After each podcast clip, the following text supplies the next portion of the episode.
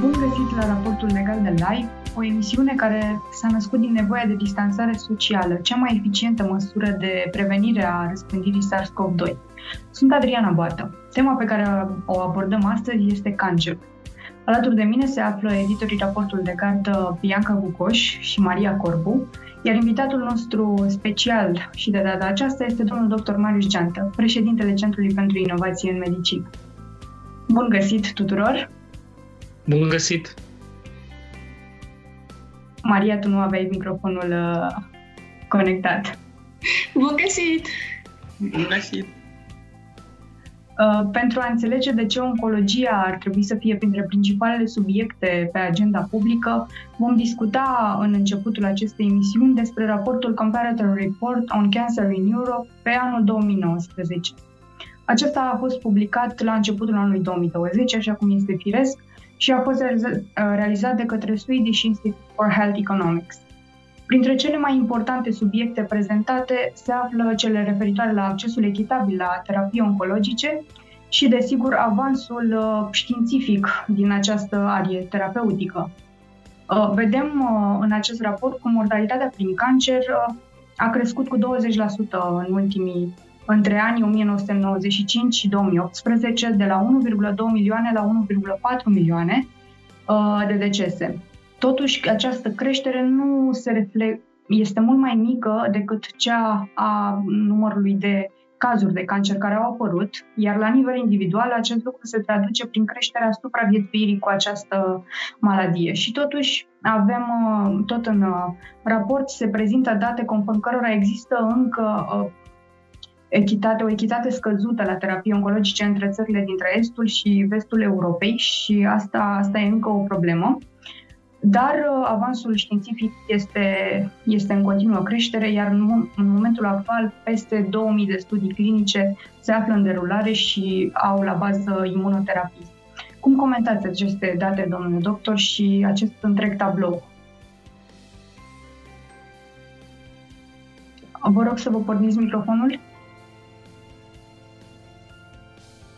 După cum uh, foarte bine ai spus, uh, trăim uh, probabil cea mai bună perioadă pentru ce înseamnă managementul cancerului. Pacienții cu cancer trăiesc cea mai bună perioadă din istorie dacă ne uităm la varietatea și la numărul de soluții de tratament la care chiar, chiar au acces. Mijloacele de diagnostic s-au perfecționat foarte mult putem să vorbim acum pentru foarte multe tipuri de cancer despre medicina de precizie, despre un diagnostic de precizie, uh, despre testarea comprehensivă. Așadar, uh, foarte multe inovații științifice au apărut în ultimii 10-15 ani și după cum uh, ai spus, au transformat o boală care era considerată, privită, percepută de foarte mulți oameni ca o condamnare Cancerul a devenit uh, pentru unele uh, forme, unele localizări, a devenit o boală cronică și mai mult de atât, pentru unele tipuri de cancer, uh, chiar forme metastatice de melanom sau cancerul pulmonar non-microcelular, stadiul 3, putem să vorbim chiar despre o supraviețuire pe termen lung, la vecinătatea cu uh, vindecarea. Problema cea mai mare e dată de inechitatea uh, în materie de acces, iar raportul uh, pe care tu l-ai menționat și care a fost prezentat la începutul anului ne arată un lucru care ar trebui să ne îngrijoreze.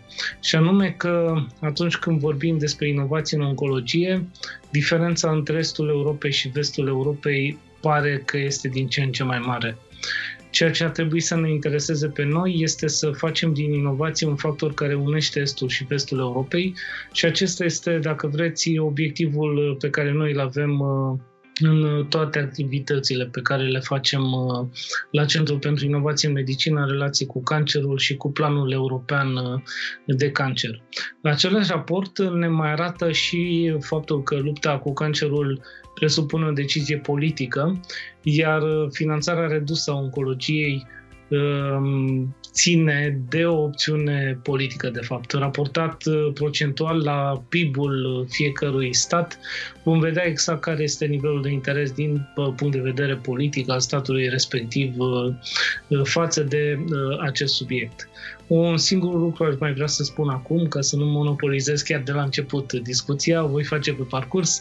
Uh, trebuie să spunem că, indiferent cine a fost, uh, ce guvern a fost uh, la putere din anii 90, de când s-au strâns datele pentru acest raport și până acum, n-am putut să constatăm o diferență netă în materie de finanțare a oncologiei. Da, din păcate, datele până acum în unele țări nu par uh, încurajatoare, dar totuși pandemia asta a fost așa un boost, ca să, să spunem așa. Iar... Pandemia a scos uh, la lumină foarte multe lucruri pe care noi le identificasem, de fapt, uh, și în prima variantă a raportului State of Innovation, pe care trebuie să spunem că urma să o lansăm uh, chiar în ziua în care au apărut restricțiile în, în România. O vom face pe finalul lunii iunie, dar ceea ce noi am identificat acolo Uh, corespunde matematic cu ceea ce vedem uh, că acum discută din ce în ce mai, uh, mai multe grupuri. Cancerul în tot acest context poate să fie acea boală care, sau pentru care în perioada imediat următoare, poate cu excepția COVID, am putea să inovăm, am putea să facem mai multe lucruri. Așa este. Înainte de a trece mai departe, pentru că întrebarea următoare vă este de asemenea adresată, Uh, vreau să îi uh, îndrept pe urmăritorii noștri către raportul de gardă.ro pentru că acolo găsesc toate aceste detalii despre care noi am vorbit și chiar mai mult decât atât, articole pe 9 sau 10 teme majore din uh, acest raport, bine documentate și le dorim lectură plăcută, să sperăm că o să acceseze site-ul. Săptămâna și trecută... de asemenea pe site pentru că vor găsi informații despre activitățile viitoare pe care le vom avea în relație inclusiv cu raportul pe care l-ai uh, menționat. Așa este. Săptămâna trecută a fost uh, moderatorul unei discuții cu șase lideri de opinie din oncologia românească, uh, în care ei și-au spus experiențele din pandemia COVID-19, au identificat problemele, uh, au rămas experiențe bune pe care ar vrea să le urmeze în continuare. Una dintre problemele identificate a fost testarea și timpii mari de testare COVID-19 care le-au îngreunat uh, activitatea medicală. Cum uh, ați rezuma această întâlnire și ce părere aveți? Dar să spunem că a fost un fel de raport de gardă online uh, care a inclus uh, șase oncologi din mai multe zone ale țării. Am vrut uh, să aflăm care a fost impactul pandemiei și care este impactul pandemiei asupra lor, asupra profesiei de fiecare zi, asupra pacienților pe care îi iau în grijă. Am vrut să aflăm dacă au identificat totuși lucruri bune în tot acest peisaj și care ar fi acestea și dacă ei consideră că ar trebui să fie și păstrate în continuare. Ceea ce ar fi de reținut, sigur, e subiectul testării pe care l-ai menționat. Încă nu există un acord uh, între, să spunem, autorități și mediul profesional asupra modalității, asupra includerii pacienților cu, cu cancer care au nevoie de asistență medicală nu există un acord asupra includerii acestora în, să spunem, categoria care trebuie să fie supusă testării. În mod normal, fiecare pacient care vine, în, se adresează unui institut oncologic sau unui spital pentru tratament în internare de zi, ar trebui să, să fie testat. Numai că testarea durează, de fapt, rezultatul vin în aproximativ o zi, ceea ce înseamnă că pentru un pacient care se adresează unui institut oncologic, dar nu este din localitatea respectivă, un astfel de pacient ar trebui să vină cu o zi înainte să facă testarea pentru COVID-19, Uh, și să se întoarcă a doua zi pentru a primi tratamentul oncologic în funcție de rezultatul pe care îl are. Sigur că o soluție pe care au propus-o liderii de opinie a fost ca um, direcțiile de sănătate publică să fie cele care să se ocupe de această testare în uh, mod uh, proactiv, în așa fel încât pacientul când se adresează Institutului Oncologic pentru tratament sau unui spital cazul Spitalului Fundeni, să poată, să, să poată veni cu rezultatul testării pentru, pentru COVID, direct pentru tratamentul pe care urmează să, să-l primească. Dacă ne uităm pe celelalte paliere pe care le-am menționat, cu toții au remarcat o mult mai bună organizare a spitalelor și a clinicilor în această perioadă. De bine, de rău, protocoalele au început să fie respectate. Aglomerația clasică de pe culoare și de la ușile cabinetelor a fost practic eliminată. Și un alt lucru interesant, uh, noi acum vorbim despre relaxarea măsurilor de distanțare socială, dar medicii au constatat o relaxare a măsurilor birocratice care îi priveau prin uh, faptul că nu a mai existat obligativitatea folosirii cardului, prin faptul că multe servicii au trecut online.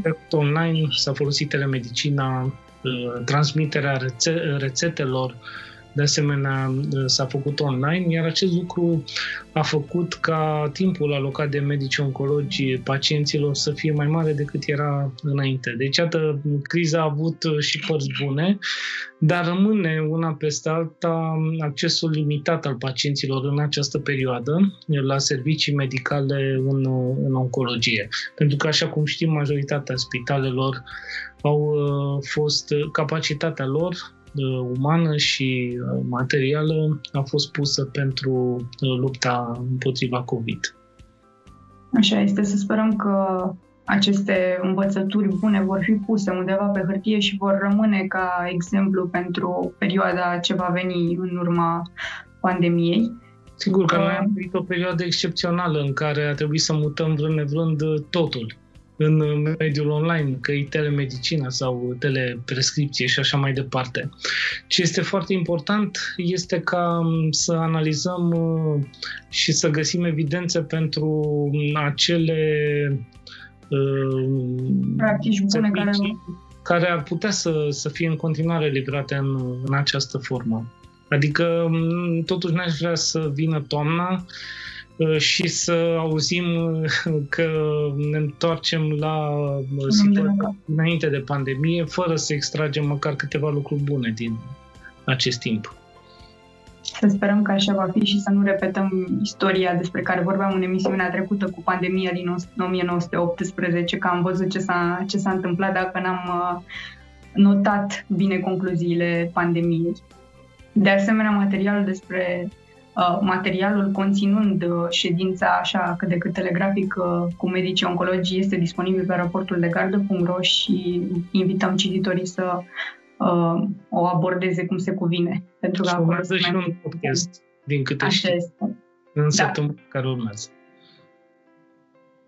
Mulțumim frumos și mergem mai departe, iar uh, pentru că spuneam la început că vorbim despre cancer, nu avem cum să uităm că se desfășoară ASCO 2020 zilele acestea și le invit uh, alături de mine din nou pe Bianca și Maria pentru a dezbate cele ce urmează. La fel ca în fiecare an, începând din 1964, Congresul American de Oncologie Clinică are loc și anul acesta, dar online, la fel ca toate congresele de anul acesta care s-au mutat în spațiul virtual. În 2017, 2018 și 2019, echipa raportul de gardă.ro, o parte din ea a fost prezentă la McCormick Place, la Chicago, singurul centru de congres care ar putea susține și găzdui ASCO și cei 45.000 de membri ai săi, și să nu mai vorbim de participanți care adesea depășesc acest număr. Uh, și, de fapt, raportul de gardă.ro a fost inaugurat cu ocazia ASCO 2017. Se fac trei ani mâine, pe 1 iunie, de existența platformei noastre și de aceea suntem foarte atașați de acest congres și îl tratăm de fiecare dată cu seriozitate și e pus la, la loc de cinste. Uh, dar de data aceasta îl inaugurăm din propriile case, la fel ca și cititorii noștri. Uh, motoul de anul acesta al ASCO este Unite and Conquer, Accelerating Progress Together. Unește și cucerește, iată, accelerăm progresul împreună și asta facem și noi în această, în această emisiune pentru că vom dezbate cele mai importante știri de la ASCO 2020. Ce părere aveți, domnule doctor, despre faptul că un congres de anvergura ASCO s-a mutat online. E o adaptare firească și am văzut asta că s-a întâmplat și cu ACR pe care tu l-ai menționat anterior și alte arii terapeutice. Congresele se, se, s-au mutat online, păstrând proporțiile și noi. Ne mutăm online cu puținele evenimente pe care le aveam oricum în plan. Mă gândeam când ai vorbit despre capacitatea McCormick Place, cum uh, genul acesta de spații expoziționale și de congrese în Spania, în Madrid, de exemplu, au fost transformate în uh, spații uh, de tratament, de îngrijiri pentru pacienți COVID în, în perioada aceasta. Într-adevăr, este o experiență um, diferită. Mi-am amintit că în urmă cu 8 ani am mers pentru prima oară la ASCO Uh, așa încât uh, istoria personală se întinde puțin mai mult decât istoria raportului de carte. Anul acesta însă, deși uh, stăm fiecare acasă și ne uităm la ce știri apar, trebuie să spunem că nivelul științific rămâne foarte înalt. Și uh, mai mult de atât, există și o um, adaptare a agendei la pandemia COVID-19, ceea ce de altfel vom vedea și la ACR, care a anunțat pentru luna iulie un eveniment dedicat uh, acestui subiect, a relației dintre uh, cancer și COVID-19. Așa cum e firesc, cum spuneați, domeniul oncologic a fost puternic impactat de pandemie și sperăm că va fi impactat în continuare într-un sens bun de pandemie. Și discutam săptămâna trecută despre povara adusă pentru pacienții oncologici și discutam, de fapt, și la începutul acestei emisiuni, pentru că așa am început. Uh, și la ASCO Uh, au fost prezentate mai multe studii despre care ai scris tu, Maria, le-ai uh, sintetizat foarte bine într-un articol despre această povară oncologică și COVID-19. Exact. Pacienții oncologici au fost, uh, au, au avut un impact major al acestei infecții. Încă de la începutul pandemiei, supravegherea epidemiologică a observat faptul că aceștia au un risc crescut de a dezvolta forme severe de infecție iar în cadrul ASCO au fost prezentate de asemenea uh, studii care au confirmat această legătură statistică, să spunem. Uh, două studii în principal ne-au atras atenția. Vorbim despre un studiu care include o cohortă de pacienți cu cancere toracice. Cel mai important exemplu din această categorie sunt cancerele uh, pulmonare și un alt studiu care a inclus aproape 1000 de pacienți cu diverse tipuri tumorale, cancer de sân, cancer de prostată Uh, în ceea ce privește pacienții cu cancere toracice, uh, a fost observat un factor de risc major pentru dezvoltarea de forme severe de COVID-19 și anume administrarea de chimioterapie, acesta era deja un factor cunoscut uh, din antecedente. Există chiar un articol pe raportul de gardă care detaliază legătura între tratamentul chimioterapic și riscul de a dezvolta forme severe de COVID-19. Însă acest studiu a confirmat faptul că administrarea recentă este deosebit de periculoasă. Mai exact, administrarea în cele trei luni anterioare infecției uh, cu SARS-CoV-2. Mai exact, riscul de a deceda a fost cu 64% printre acești pacienți. Uh, au fost observați și alți factori de risc, administrarea de corticosteroizi, de anticoagulante, uh, factori sociodemografici precum vârsta înaintată sau o afectare fizică uh, importantă cauzată de cancer, însă acestea au avut semnificații statistice mai uh, scăzute decât chimioterapia.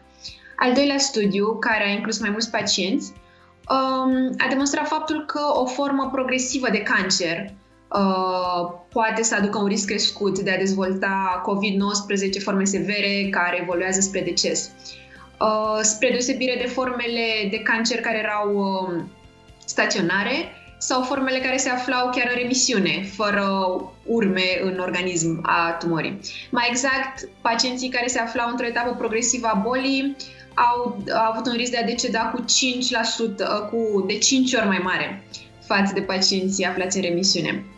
Uh, pe de altă parte, uh, acest studiu a tras atenție și asupra tratamentului pe care îl utilizăm în SARS-CoV-2. Um, după cum știm, tratamentele care au fost utilizate sunt experimentale, se bazează pe diverse dovezi, mai mult sau mai puțin uh, puternice din punct de vedere științific, iar acest studiu a observat faptul că administrarea de hidroxiclorochină și azitromicină, o combinație utilizată des și aprobată în regim de urgență, pentru COVID-19, această terapie a infecției s-a asociat cu un risc de deces mai mare printre pacienții oncologici, mai exact un risc de aproape 3 ori mai mare. Pe de altă parte, totuși, autorii atrag atenția asupra faptului că nu putem fi siguri de semnificația acestei corelații. Sunt necesare mai multe studii pe termen mai lung pentru a confirma faptul că ar exista o corelație între mortalitate și administrarea acestei terapii din nou uh, date multiple, date complexe și care dovedesc faptul că nu mai putem să abordăm uh, boala singular, ci pacientul în, uh, în întregul său pentru a vedea aceste corelații. Cum comentați aceste date, domnule doctor? Să spunem că în România aproximativ 10% dintre persoanele care au decedat și au fost diagnosticate cu COVID-19 suferau și de cancer.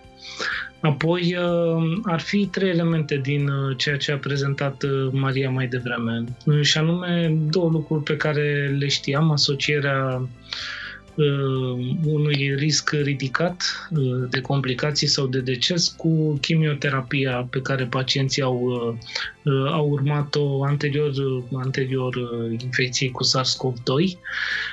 Aici a fost și o indicație pe care profesioniștii medici oncologi au și făcut-o de altfel pentru a avea un management adecvat al curelor de chimioterapie, chiar întârzierea lor acolo unde era posibil. Uh, al doilea element ține de asocierea uh, cu uh, corticoterapia, la fel ca și cu chimioterapia, suntem în același scenariu uh, de fapt, ceea ce devine interesant, dar din păcate nu avem un răspuns în seara aceasta, este asocierea unei mortalități crescute, să spunem, cu diverse tratamente pe care pacienții le-au urmat pentru COVID-19.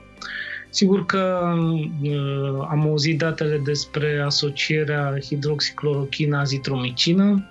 E foarte interesant, uh, sigur, datele uh, provin totuși din uh, uh, studii care nu au o putere statistică foarte mare și numărul de pacienți de altfel e, e destul de mic. Uh, interesant este că dacă sunt administrate separat cele două medicamente, Uh, nu constatăm o creștere uh, a riscului. În același timp, uh, nu am văzut până acum să fie publicate studii care să arate o posibilă asociere între remdesivir și creșterea riscului la pacienții oncologici și la fel nici asocierea cu alte tipuri de, de tratamente. E o discuție foarte, foarte interesantă aceasta. Eu în continuare mențin părerea și, dacă vreți, pariul pe care l-am făcut de câteva ori în această perioadă și anume că una dintre puținele certitudini pe care le avem în relație cu terapia COVID-19 este hidroxiclorochina cu condiția de a identifica foarte bine uh, pacienții cărora acest tratament le trebuie, uh, trebuie să le fie administrat și în condițiile unei evaluări din punct de vedere a riscului cardiovascular uh, o evaluare extrem de precisă, cum de altfel am văzut că presupune și uh, protocolul de tratament uh, actualizat în România în săptămâna aceasta. Rămâne să așteptăm rezultate mai clare și pe măsură ce vor uh, exista mai multe studii cu mai mulți pacienți, vom vedea dacă aveți dreptate sau nu aveți dreptate. Din experiența personală cu dumneavoastră o să aveți dreptate. Dar rămâne de văzut ne păstrăm uh, nota de îndoială.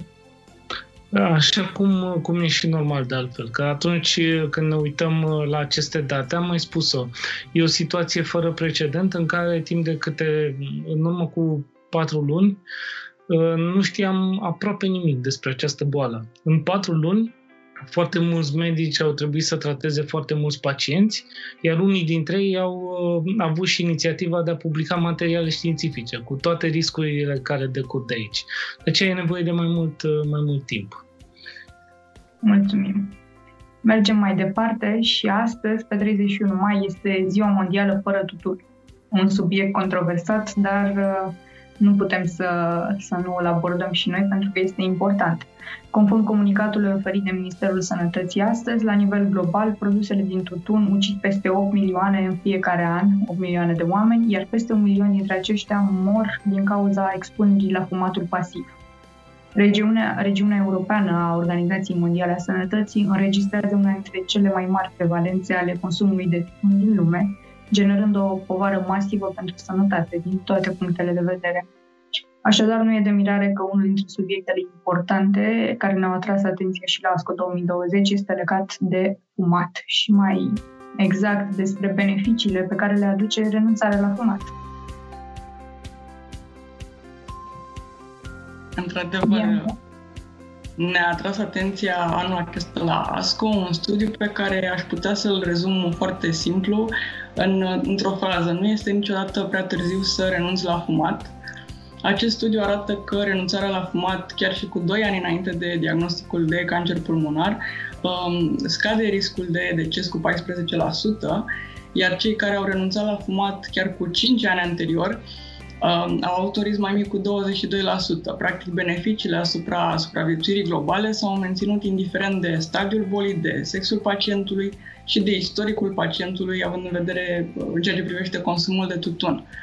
Uh, trebuie să menționăm faptul că cancerul pulmonar este în continuare o povară majoră la nivel global uh, în ceea ce privește mortalitatea, dar există și um, acest fatalism cu privitor la boală și o stigmatizare a pacienților. Și cred că o concluzie a studiului, care se găsește și pe raportul de gardă, este că uh, medicii trebuie să le explice pacienților că renunțatul la fumat este benefic la orice vârstă și în orice moment și duce la scăderea riscului de cancer pulmonar.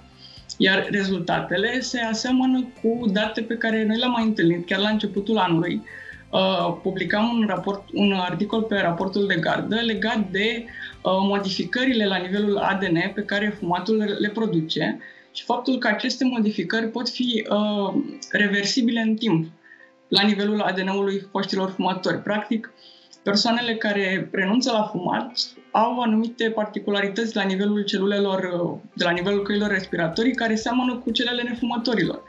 Adică se, se întărește acest mesaj că nu este niciodată prea târziu să renunți la fumat. Cred că acesta ar fi mesajul studiului. Și că întotdeauna e prea devreme să te apuci la fumat, de fumat, aș putea, aș putea completa. Uh, domnule doctor, cum vedeți uh, aceste date integrate în tabloul mare despre care vorbeam despre cancer? Să spunem că targetarea fumatului și toate măsurile de descurajare a fumatului reprezintă cea mai importantă intervenție de sănătate publică, măsură preventivă uh, atunci când vorbim despre prevenția unor tipuri de cancer, ne vorbim despre cancerul pulmonar, ca fiind uh, legat uh, direct de fumat, însă mai sunt uh, peste 10 tipuri de, de cancer, cred că sunt 16 cel puțin în total, care într-o măsură sau alta sunt asociate cu fumatul. Să le spunem celor care ne urmăresc că al doilea cancer ca frecvență asociat cu fumatul este cel de vezică urinară. Uh, iar apoi sunt uh, cancerele de cap, uh, cap și gât. Așadar, valoarea acestei intervenții din perspectiva prevenției este foarte, foarte mare. De altfel, și Comisia Europeană a reglementat prin directiva antifumat acest domeniu. E genul de intervenție de sănătate publică rarisimă la, nivelul, la acest nivel. Uh, pentru Comisia uh, Europeană. Ceea ce știam mai puțin până acum este ceea ce Bianca a spus mai devreme, și anume că nu era foarte clar uh, cât de um, eficient, să spunem, ar fi să renunți la fumat după o perioadă lungă, de 20-30 de ani în care ai fumat, eu știu, un pachet pe zi și ajungi la acele cifre impresionante de 30 pachete an, 40, 50, 60 pachete an. Iată că studiul acesta ne arată că niciodată nu e prea târziu uh, să te lași uh, uh, de fumat. Iar asta e o recomandare fermă pe care ar trebui să, să o facă fiecare medic de altfel. Uh, iar contextul de acum uh, în care grija față de propria sănătate a revenit pentru cel puțin o trime dintre oameni, a uh, revenit în prim plan, cred că acest context favorizează mesajele preventive, cum ar fi și, și acesta. Așa este. Reținem, nu ne, nu ne apucăm de fumat sau renunțăm la el cu prima ocazie când avem tăria de a renunța. Și cred că le suntem datori uh, celor care ne urmăresc cu explicație. E clar că măsurile de relaxare mm, au dat, uh, au dat rezultate. Uh, cabinetele stomatologice s-au deschis, iar Bianca este unul dintre beneficiarii aceste, acestor măsuri de, de relaxare în mod evident, după cum v-ați dat seama. Da, mult așteptat. Am evitat să fac această precizare. nu știam dacă Bianca va fi în regulă cu dezvăluiri de genul. Am crezut că o să trec nedetectată, dar se pare că doar litera S îmi provoacă probleme. Pe măsură ce ai avansat în discurs, uh, s-a relaxat și vorbirea ta și nu s-a mai sesizat uh, intervenția. Nimeni altcineva în afară de mine, algoritmul AI de pe Facebook și algoritmul AI de pe YouTube n-a remarcat. Deci, suntem deci măsurile de relaxare sunt bune uneori. Iată o dovadă foarte clară. Mergem mai departe, lăsăm fumatul, stomatologul în urmă și trecem la o altă grupă de vârstă, la, la persoanele în vârstă pentru că un subiect important prezentat uh, la ASCO 2020 este tratamentul oncologic personalizat pentru pacienții în vârstă. Calitatea vieții este un obiectiv tot mai important în studiile oncologice și mai ales în grupurile acestea de pacienți care au nevoi mult mai speciale. Vorbim de copii și de vârstnici, care mereu sunt, uh, sunt pacienți cu nevoi uh, mai speciale. Maria, tu ai uh, aprofundat mai mult uh, subiectul și ce, ce a adus acest studiu? După cum ai spus, Adriana, e important să recunoaștem faptul că pacienții geriatrici cu cancer pot să aibă priorități diferite în tratament. Aceștia își doresc o calitate a vieții uh, similară cu cea înainte de diagnostic, își doresc să-și mențină independența, Uh, și adesea au nevoi care nu sunt recunoscute de medici din alte specialități. De aceea, un studiu prezentat la ASCO a subliniat beneficiile unei consultații cu un medic geriatru și mai exact unei urmăriri holistice uh, de către un medic geriatru, o gestionare a întregului plan terapeutic de către o persoană din această specialitate. Uh, de ce? Deoarece un astfel de medic recunoaște exact uh, când pacientul vârstnic are nevoie de terapii suportive, când este nevoie chiar să modifici tratamentul oncologic, să nu interacționeze cu alte tratamente. După cum știm, vârstnicii iau multe alte medicamente și este important să evităm anumite reacții adverse care la vârstnici afectează calitatea vieții mult mai mult față de alte grupe de vârstă. De exemplu, afectarea cognitivă, pierderea echilibrului cu căderi, uh, risc crescut de fracturi la vârstnici sau deshidratarea, care poate să afecteze și aceasta funcția renală, funcția cognitivă. Astfel, uh, la ASCO am văzut că un medic geriatru poate să amelioreze semnificativ uh, calitatea vieții pe parcursul tratamentului oncologic, în ciuda faptului că acesta este la fel din punctul de vedere al oncologului. Astfel, pacienții din acest studiu au fost împărțiți în două grupe uh, și una dintre grupe a fost urmărită de un geriatru. S-a observat că, în primul rând, calitatea vieții a fost mai mare de-a lungul studiului, s-a menținut la valori mai mari cu ajutorul, uh, cuantificat cu ajutorul unor chestionare, s-a menționat nivel, la niveluri mai mari de-a lungul studiului. Și, de asemenea, și funcția socială, mobilitatea, povara resimțită de vârstnic, cauzată de boală și anxietatea față de ceea ce urmează să se întâmple în viața lui. Toate aceste variabile au fost îmbunătățite uh, de intervenția unui medic geriatru. De asemenea, un alt parametru important la vârstnici este um, numărul de internări uh, neanunțate, numărul de internări în spital cauzate de evenimente acute, de urgențe. Iar în grupul de pacienți urmăriți de un medic geriatru, în medie, pacienții au petrecut cu șapte zile mai puțin în spital, ceea ce este uh, pe parcursul unui an. ceea ce este foarte important în viața unui vârstnic, să-și petreacă o parte cât mai mare din viață într-un mediu familial, confortabil, acasă. Și de asemenea, o treime dintre pacienții care nu au fost urmăriți de un geriatru au fost nevoiți să renunțe la tratament uh, uh, datorită reacțiilor adverse, iar un număr, un număr mult mai mic dintre cei care au fost urmăriți de un geriatru, de un medic care a reglat interacțiunile medicamentoase, mult mai puțini au fost nevoiți să renunțe la tratamentul oncologic.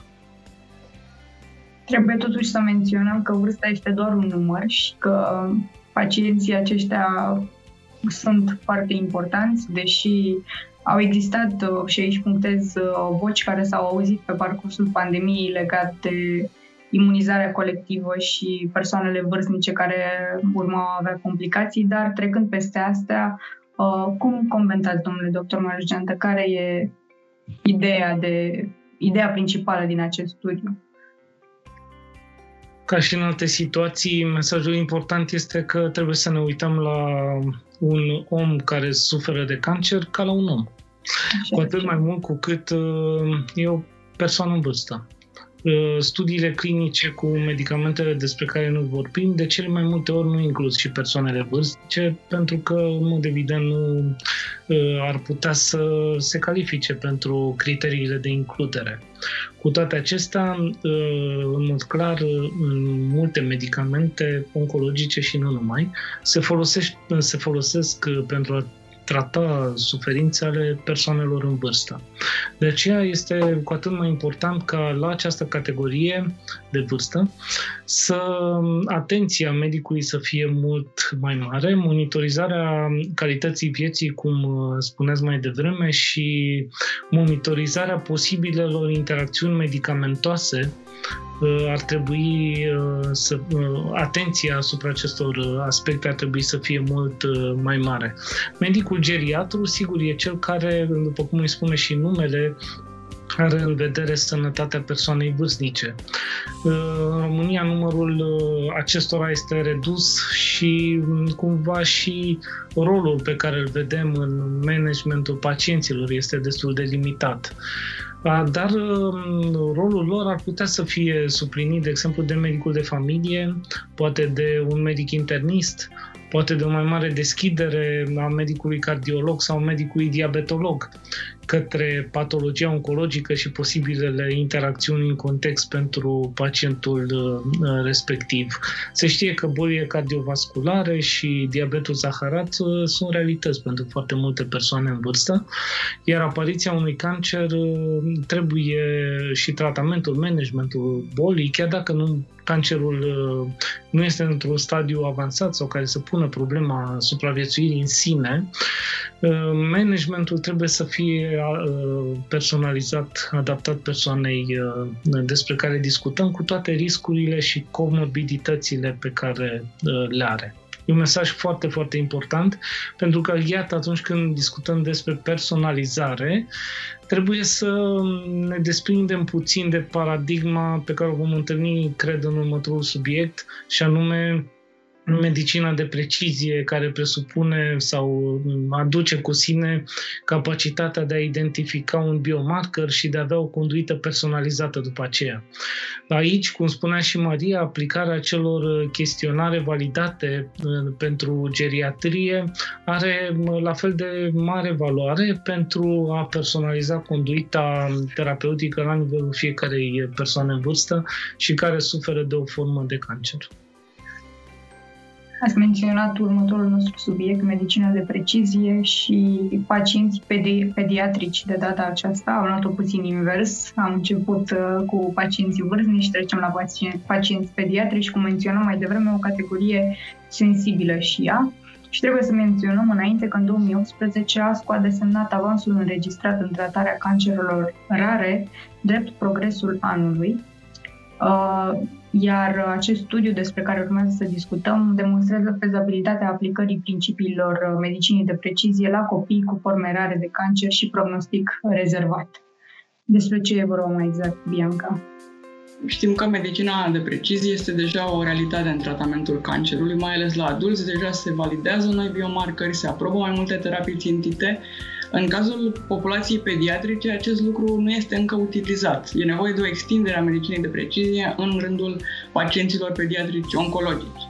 Iar la ASCO anul acesta s-au prezentat date din Registrul Inform. Acesta este o inițiativă amplă la nivelul la 8 țări, peste 70 de instituții, și scopul este caracterizarea moleculară a tumorilor de la pacienți pediatrici care au forme agresive de cancer, forme refractare recidivate pentru care nu există opțiune de tratament și să se genereze, desigur, opțiuni personalizate.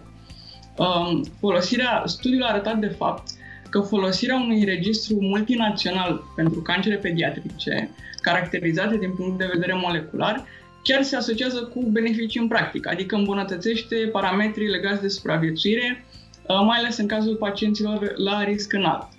Și cum s-a procedat mai exact, cu ajutorul unor mai multor tehnici de secvențiere, au fost analizate probele tumorale de la pacienți.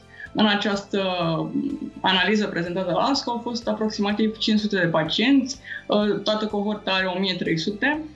S-a folosit uh, secvențierea exomului, secvențierea ARN, uh, s-a analizat profilul de metilare ARN, iar informațiile au fost transmise la un tumor board care um, le-a evaluat pe baza mai multor criterii și uh, s-a stabilit o, o ierarhie. Au fost mai multe categorii de risc scăzut și risc înalt.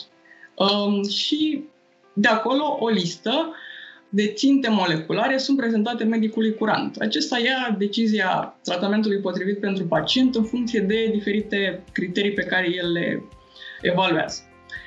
Acest lucru ce a însemnat pentru pacient a însemnat posibilitatea de încadrare într-un studiu clinic, administrarea unei terapii off-label și un alt fapt interesant care mi-a atras atenția a fost că anumite subgrupuri aveau predispoziție pentru apariția unei anumite forme de cancer și au primit consiliere genetică. Un registru de această anvergură oferă informații valoroase uh, în practică. Pentru pacienții la risc înalt oferă uh, un, e un instrument de diagnostic și pentru stabilirea tratamentului. Dar este important pentru că stabilește și o infrastructură pentru viitoarele tipuri de studii clinice.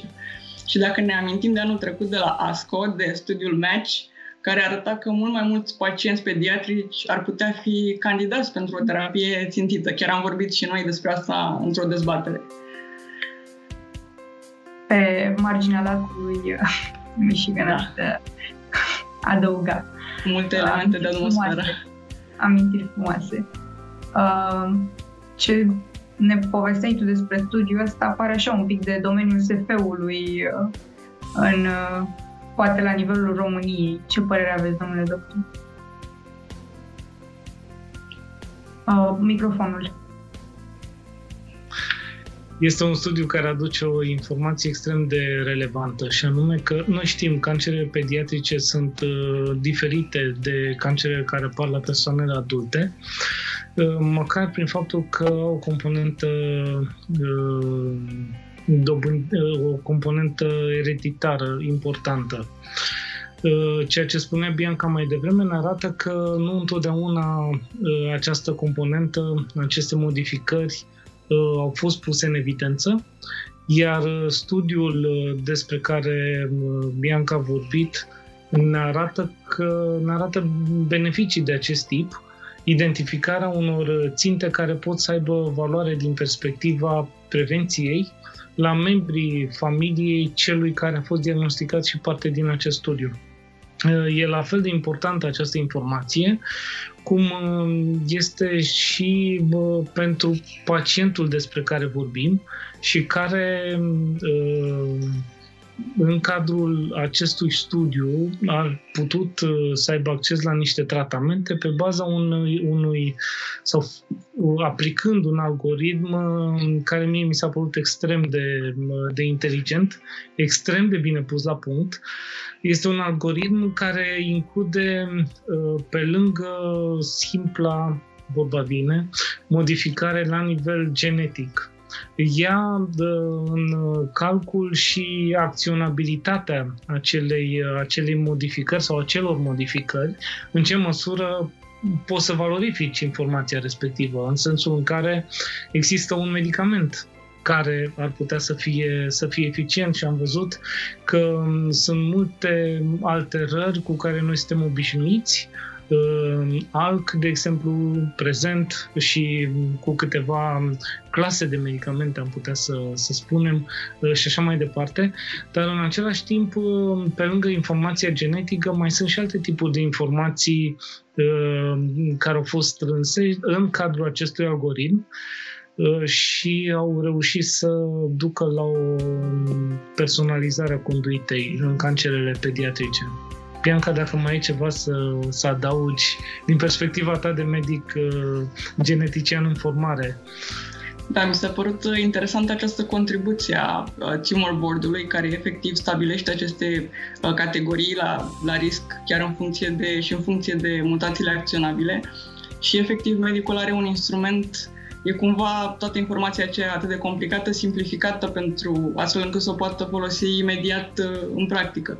Și am înțeles că timpul până la care se obține una, o astfel de listă de mutații acționabile ar fi undeva la 4 săptămâni sau oricum un timp destul de care ar eficientiza mult testarea și toate mm, procedeele care se fac în mod clasic și care durează mult mai mult. Noi vom intra în detalii în lunile următoare pe acest subiect, pentru că, exact cum spuneai, uh, uh, E la fel de importantă cum uh, este evidențierea unei mutații sau unor mutații sau alte tipuri de, de modificări este analiza acestora. Iar componenta aceasta de analiză în relație cu medicina genomică, eu cred că merită mult mai mare atenție, presupune o calificare uh, dusă la nivelul următor și o capacitate de a colabora și de a relaționa între diverse tipuri de specialiști uh, din medicină și nu numai, uh, pe care trebuie să o promovăm pentru că nu tot timpul suntem obișnuiți, cel puțin în România să o avem. Așa este. Eu trebuie să punctez că am ajuns la finalul subiectelor uh, importante de până acum de la SCO și trebuie să vă dau dreptate, domnule doctor. Nivelul științific, și cred că suntem cu toții de acord, s-a menționat și, și anul acesta la SCO 2020, în ciuda pandemiei.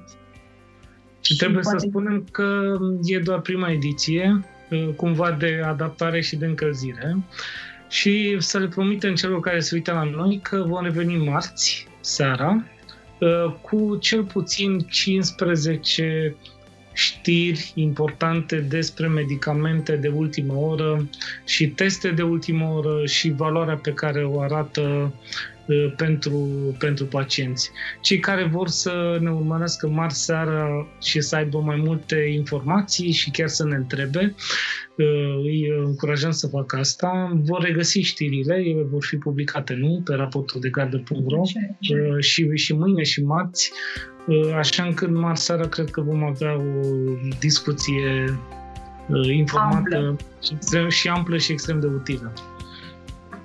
Așa este, deci vă invităm să ne adresați întrebările după ce citiți materialele care vă interesează de pe raportul de gardă.ro. Am ajuns la, la final.